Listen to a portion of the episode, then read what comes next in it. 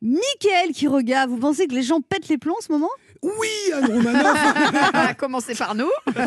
Carrément, quand on voit des gens comme Éric Dupont-Moretti, François Ruffin qui s'écharpent sur un marché des Hauts-de-France, ils s'aiment pas beaucoup. Hein. Dès qu'ils se croisent, ils se rentrent dedans. Voilà, mais c'est de leur faute aussi. Hein. Ils se promènent sans masque, alors forcément, ils se reconnaissent. Là, François Ruffin a reproché à Éric Dupont-Moretti de venir faire le kéké sur le marché. Alors la première question qu'on se pose tous, qu'est-ce qu'un kéké? Alors ça viendrait du mot occitan kakou, avec des variantes comme kek. À l'origine, ça voulait dire chef des voleurs, puis voyou, puis frimeur. Et on le prend souvent aussi pour l'apocope de Kevin. C'est quoi la, la, l'apocope C'est quoi? Alors, euh, une apo- alors, une apocope, c'est un diminutif comme métro pour dire métropolitain, ou vélo pour dire mé- euh, vélocipède, ou comme euh, pour dire je suis pas content, monsieur le président.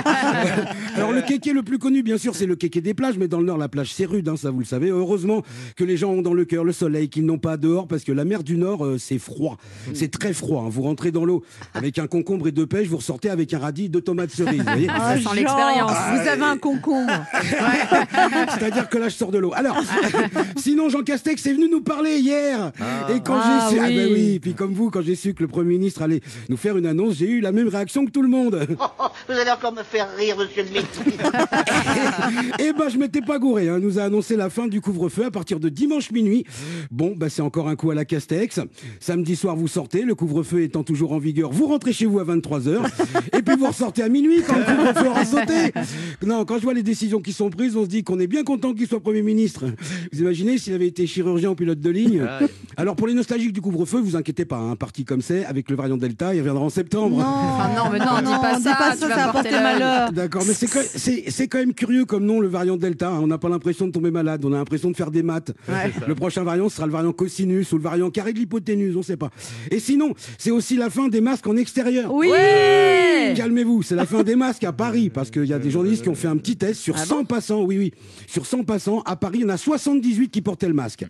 À Marseille, comment vous dire? C'est un autre délire, sur 100 passants, seuls 17 portaient le masque Ah, et selon la police. dont 10 policiers. tu vois, donc, euh, eh ben, à Marseille, la fin du masque, il y a un moment que c'est fait, hein, c'est bien simple. Le masque est obligatoire depuis août 2020. À Marseille, ils ont arrêté de le porter depuis août 2020. Vous voyez, mais heureusement, il y a toujours quelqu'un sur qui on peut compter pour détendre l'atmosphère, pour nous dérider tous un petit peu.